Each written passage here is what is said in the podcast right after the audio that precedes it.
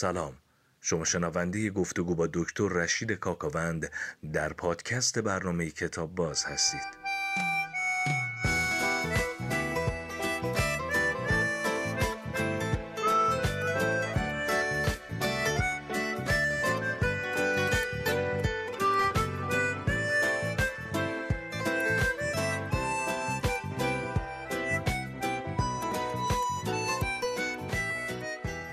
آقای دکتر کاکاوند سلام.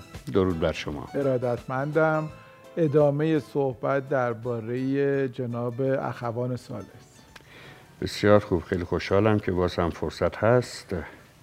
یکی دو تا شعر دیگر از اخوان هست که چه همه شعر اخوان خوبه ولی نمیشه از کنارش گذشت. مخصوصا شعر متفاوتی به نام آنگاه پس از تندر.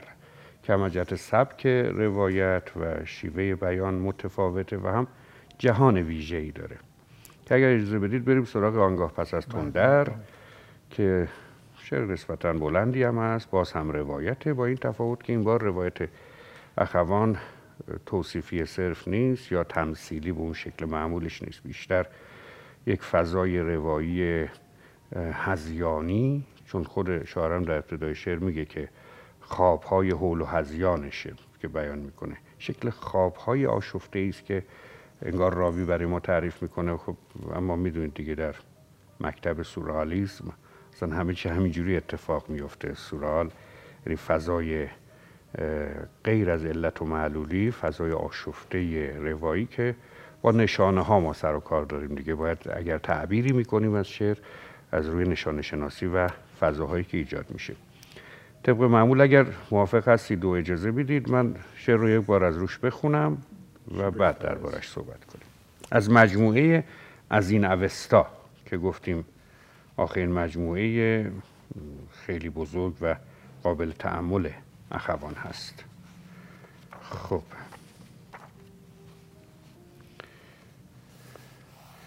این نسخه که دست منه اولین کلمش اما نمی‌دانم هست اما من بیشتر تو ذهنم این هست که نمیدانی بخونم چون تو نسخه های دیگه نمیدانی هست. اما نمیدانی چه شبهایی سحر کردم.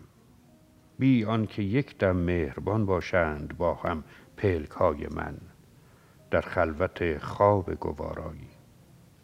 وانگاه گه شبها که خوابم برد هرگز نشد کاید به سویم حاله یا نیمتاجی گل از روشنا گلگشت رویایی. در خوابهای من این آبهای اهلی وحشت تا چشم بیند کاروان حول و هزیان است. این کیست؟ گرگی محتظر زخمیش برگردن با زخمه های دم بدم کاه نفسهایش افسانه های نوبت خود را در ساز این میرنده تن غمناک مینالد. وین کیست؟ کفتاری ز گودال آمده بیرون سرشار و سیر از لاشه مدفون. بی با من نگاهش پوز خود بر خاک میمالد. آنگه دو دست مرده پی کرده از آرنج از روبرو می آید و رگباری از سیلی. من می گریزم سوی درهایی که می بینم باز است اما پنجه خونین که پیدا نیست از کیست؟ تا می‌رسم در را رویم کیپ میبندد. آنگاه زالی جغد و جادو می‌رسد از راه. قهقاه میخندد. وان بسته درها را نشانم می‌دهد با مهر و موم پنجه خونین. سبابش جنبان به ترساندن. گوید بنشین شطرنج. آنگاه فوجی فیل و برج و اسب می‌بینم تازان به سویم تند چون سیلاب. من به خیالم میپرم از خواب. مسکین دلم لرزان چو برگ از باد یا آتشی پاشیده بر آن آب خاموشی مرگش پر از فریاد. آنگه تسلی می دهم خود را که این خواب و خیالی بود. اما من گر بیارامم با انتظار نوشخند صبح فردایی این کودک گریان ز حول سهمگین کابوس تسکین نمییابد به هیچ آغوش و لالایی. از بارها یک بار شب بود و تاریکیش یا روشنای روز یا کی خوب یادم نیست. اما گمانم روشنی های فراوانی در خانه همسایه می دیدم شاید چراغان بود شاید روز. شاید نه این بود و نه آن. باری بر پشت بام خانمان روی گلیم تیره و تاری با پیر دختی زرد گونگیسو که بسیاری شکل و شباهت با زنم می برد غرق عرصه شطرنج بودم من. جنگی از آن جانانه های گرم و جانان بود.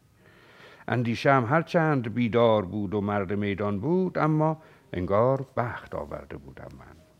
زیرا چندین سوار پرغرور و تیزگامش را در حمله های گسترش پی کرده بودم من. بازی به شیرین آپایش بود. با این همه از حول مجهولی دائم دلم برخیش می لرزید گویی خیانت می کند با من یکی از چشمها یا دستهای من. اما حریفم بر خود از من بیش می لرزید در لحظه های آخر بازی ناگه زنم هم بازی شطرنج وحشتناک شطرنج بی پایان و پیروزی زد زیر قهقاهی که پشتم را به هم لرزاند. گویا مرا هم پاره خنداند. دیدم که شاهی در بساتش نیست. گفتی خواب می دیدم. او گفت این برج ها را مات کن. خندید. یعنی چه؟ من گفتم. او در جوابم خند خندان گفت ماتم نخواهی کرد می‌دانم پوشیده میخندند با هم پیر فرزینان من سیل های اشک و خون بینم در خنده اینان.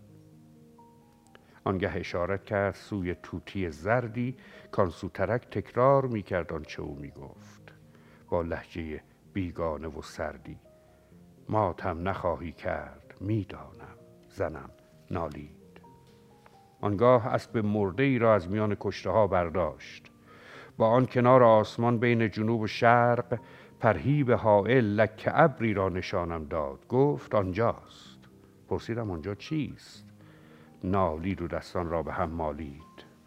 من باز پرسیدم نالان به نفرت گفت خواهی دید. ناگاه دیدم آه گویی قصه می‌بینم ترکید تندر ترب بین جنوب و شرق. زد آزرخشی برق. اکنون دگر باران جرجر بود. هر چیز و هر جا خیز. هر کس گریزان سوی سقفی گیرم از ناکس یا سوی چتری گیرم از ابلیس. من با زنم بر بام خانه بر گلیم تار در زیران باران غافلگیر ماندم. پندارم اشکی نیز افشاندم. بر نطع خونالود این شطرنج رویایی وان بازی جانانه و جدی در خوشترین اقصای جرفایی وین مهره های شکرین شیرین و شیرین کار این ابر چون آوار. آنجا اجاقی بود روشن مرد. اینجا چراغ افسرد. دیگر کدام از جان گذشته زیر این خونبار این هر دم افزون بار شطرنج خواهد باخت بر بام خانه. بر گلیم تار. آن گسترش ها وان سفارایی آن پیل ها و اسب ها و برج و باروها. افسوس. باران جرجر بود و زجه ناودان ها بود و سقف هایی که فرو می ریخت. افسوس آن سقف بلند آرزوهای نجیب ما. وان باغ بیدار و برومندی که اشجارش در هر کناری ناگهان می‌شد صلیب ما. افسوس. انگار در من گریه می کرد ابر من خیس و خوابالود بغزم در گلو چتری که دارد می گشاید چنگ انگار بر من گریه می کرد ابر بهمن 1339 این شعر خیلی متفاوت بود با بقیه اشعاری که از کاملا. اخوان سالس خونده بودی یه شعر شاخصیه چون گفتم فضایی که در این شعر روایی ارائه میشه به ما. حوادث و ماجراهایی که در این روایت میاد از جنس ماجراها حوادث یا روایت هایی نیست که تا الان از اخوان خانده ایم و باش آشنا هستیم. همچون که گفتم مجرای خوبی در واقع ورودی خوبی برای شعرش ایجاد می‌کنه که من خوابم نمی‌بره شبها ولی بعضی وقتا که خوابم می‌بره یه همچین خوابهای هزیان گونه ای می‌بینم و خیلی خوب خوابها رو توصیف می‌کنه. گرگی که زخمی در گردن داره و آخرین نفسهاشو داره می‌کشه. کفداری که پوزش خونالود و داره یک جنازه رو می‌خوره. این حول و هزیانی که میگه حول کنار هزیان خوابهای ترسناکی است که او می‌بینه. و بعد اون ماجرای شطرنج و لحظات حولاور اون شطرنج. جدا از اینکه روی بام با یک پیر دختر زال زر که موهای سفیدی داره که حالا به شوخ طبیعه میگه یه مدار شبیه زنم بود میشینه شطرنج بازی می‌کنه و اون لحظه هولاوری که در عینی که احساس می‌کنه داره پیروز میشه می‌بینه شاهی در بساط او نیست. وقتی شاهی نبود پیروزی قابل تصور نیست. و با یک لحن تهدیدآمیز سبابش جنبان به ترساندن گفت چی؟ این برج ها را مات کن. این برج ها را مات کن یعنی نمی‌تونی که برج مات کردنی نیست که. گیرم که برج رو حالا منظور همون رخ هست. دو طرف صف صاحب منصبان شطرنج. چون هر سپاه شطرنج دو صف داره دیگه. صف اول که صاحب منصبا هستن دو طرفش برجه و در اون وسط هم شاه و وزیرن. ردیف جلو صف جلو سرباز ها هستن که من اول اونها اقدام می‌کنن. شطرنج هم از اون بازی های فلسفی و تعویل برداره ها آدم می‌تونه جهان رو در یک صفحه شطرنج ببینه. و وقتی شاه نبود چون انتهای بازی شطرنج اینه که شاه رو مات کنی. وقتی شاه نبود تو دیگه نمی‌تونی. این تهدید و این تعجیز اصطلاحا یعنی عجز تو رو یادآوری می‌کنه که این برج ها را مات کن. بعد میگه مات هم نخواهی کرد. می‌دانم. بعد باران. بارانی که به شدت میاد و هر کسی یه گوشه پناه می‌گیره اون سفارایی از بین میره. اما همچنان اینها بر بام نشستند و زیر باران دارن شطرنج میبازند حوادث این شعر به ظاهر پراکنده و مشوشه. ولی جدا جدا قابل تفسیره و یک پارچش هم باز قابل تفسیره. با توجه به کودهایی که ما می‌تونیم از دیگر اشعار اخوان بگیریم. چون باران بارها در شعر اخوان حوادث ویرانگر اجتماعی بودند. زیر بارانی که یک ریز میبارد. یه شعری داره به اسم اندوه. یک بیابانی رو توصیف می‌کنه که یک سره داره باران برش میباره. بارانی که باعث میشه هیچ رفت آمدی نشه. نه چراغ چشم گرگی پیر. هیچ هیچ. نه گرگ پیر نه رهزنی خسته. هیچ خبری نیست و یک سر این باران داره میکوبه به این دشت. این باران در شعرهای مختلف اخوان در واقع هست و این مفهوم حوادث ویرانگر تاریخی درش هست حالا چیست که دقیقا در لحظه پیروزی شطرنج که میگه انگار شانس آورده بودم و همه مهرهاشو داشتم تارمار می‌کردم یک لحظه دیدم شاهی نداره. چطور ممکنه که یه همچین تصویری بیاد تو ذهن یک شاعر حال در ناخودآگاهش؟ ممکنه امیدواری های مقطعی اجتماعی حرکت های اجتماعی یادون باشه در انتهای دهه سی داره این شعر رو میگه. می‌تونه یکی از تعابیر این باشه که حرکت هایی که امیدبخش بود فکر کردی داره به یه جایی می‌رسه در یک لحظه می‌بینی اصلا امکان نداره به پیروزی برسه. همون شاهی نبود که پیروزی وجود داشته. تو نشانگیری کردی به سمتی که خالیه. به کجا می‌خواد هدفگیری بشه و به یه نتیجه برسه؟ و یه جایی میگه که با تأسف از سقف بلند آرزوها صحبت می‌کنه. میگه که افسوس آن سقف بلند آرزوهای نجیب ما.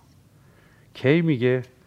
در اون بندی که میگه باران جرجر بود و زجه نافدان ها بود و سقف هایی که فرو میریخت. افسوس آن سقف بلند آرزوهای نجیب ما. یعنی یکی از سقف هایی که ریخت در زیر این باران سقف آرزوهای نجیب ما بود. آقای دکتر آقای اخوان سادس از چه سالی تا چه سالی در قید حیات بودن؟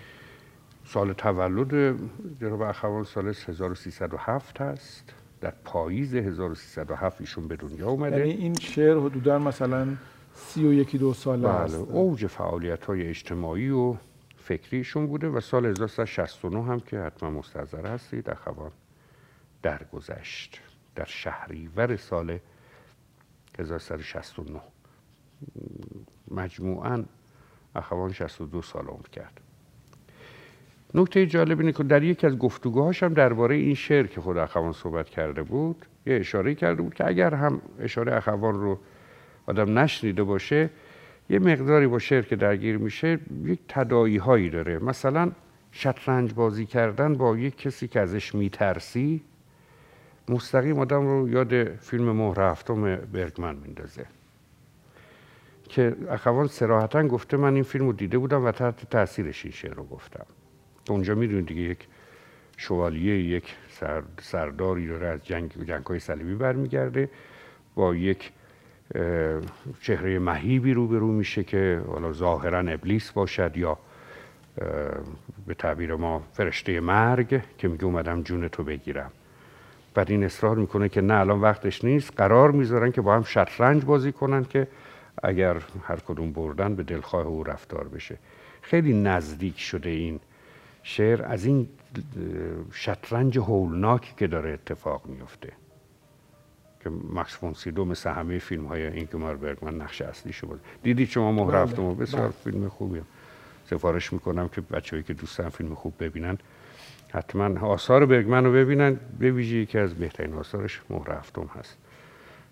حالا وقتی میگیم یک شاعر از یک فیلم تاثیر می‌گیره این نیست که عین فیلم رو بخواد تکرار کنه یا همه جزئیات شعرش یه جوری به اون فیلم برگرده.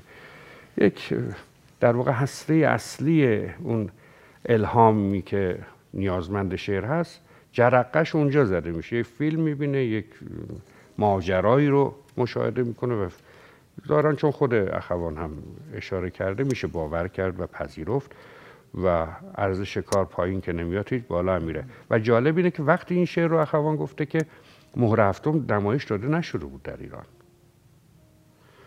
ظاهرا وقتی که در استودیو گلستان فیلم کار می‌کرد اخوان در اوایل دهه در همون سالها اتفاقا نسخه اصلی رو که حالا از جشنواره جایی بوده در اون استودیوی فیلمسازی وارد شده. اخوان غیر رسمی قبل از پخش اون فیلم دیده. هرچی هست که با این فیلم آشنا بوده که خودش میگه تحت دستش تاثیرگیری های خوبی. بله یک ما قبلا هم یه شعر شما لطف کردین خوندین سگ ها و گرگ بله از شاندر پتوفی گرفته بود.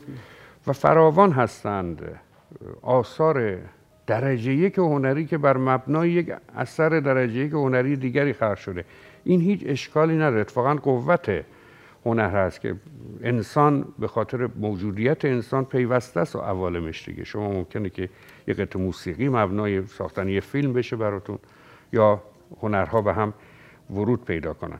حالا این شعر در کلیتش می‌بینیم که ویرانی اون لحظه باران هست و شطرنجی که لحظات شادی و لحظات اندوه رو با هم داره و دقیقا اون باران ویرانگر که من از شعرهای دیگر اخوان هم براتون حتما نمونه خواهم خواند اندوه رو اشاره کردم و شعرهای دیگرش هم هست.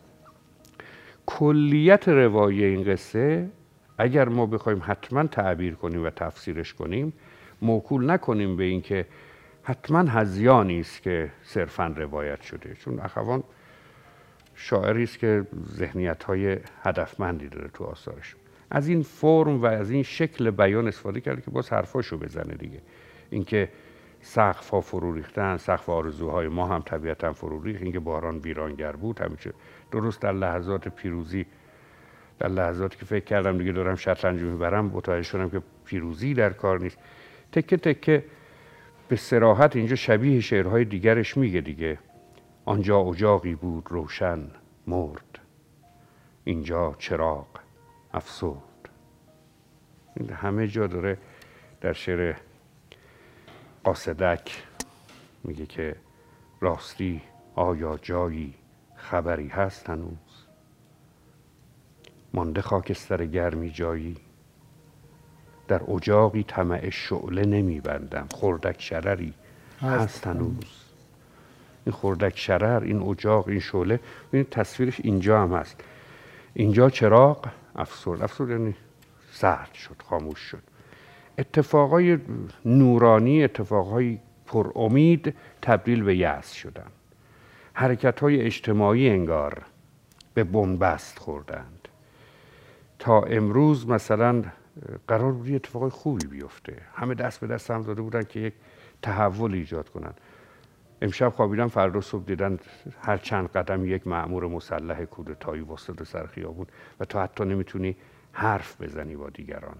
کودتای 28 مرداد یک همچین سرکوبی سنگین بود. ریختن سقف بلند آرزوهای شاعر. من فکر کنم اجازه بدید جزئیات بیشتر این شعر رو جلسه بعد بگیم چون دوستان اشاره می‌کنن که وقت تموم شده. و چند شعر کوتاه از جهت حجم رو هم هفته آینده بخونیم و بحث اخوان رو ناگزیر ببندیم که بتونیم به دیگر شاعران بزرگ برسیم. خوشحالم که تو این برنامه علاوه بر اینکه شعر رو خوندین تونستیم دربارهش کمی صحبت بله هم بله. بکنیم. این کاملش کرد. بسیار خیلی خیلی از شما متشکرم و خدا نگهدار شما.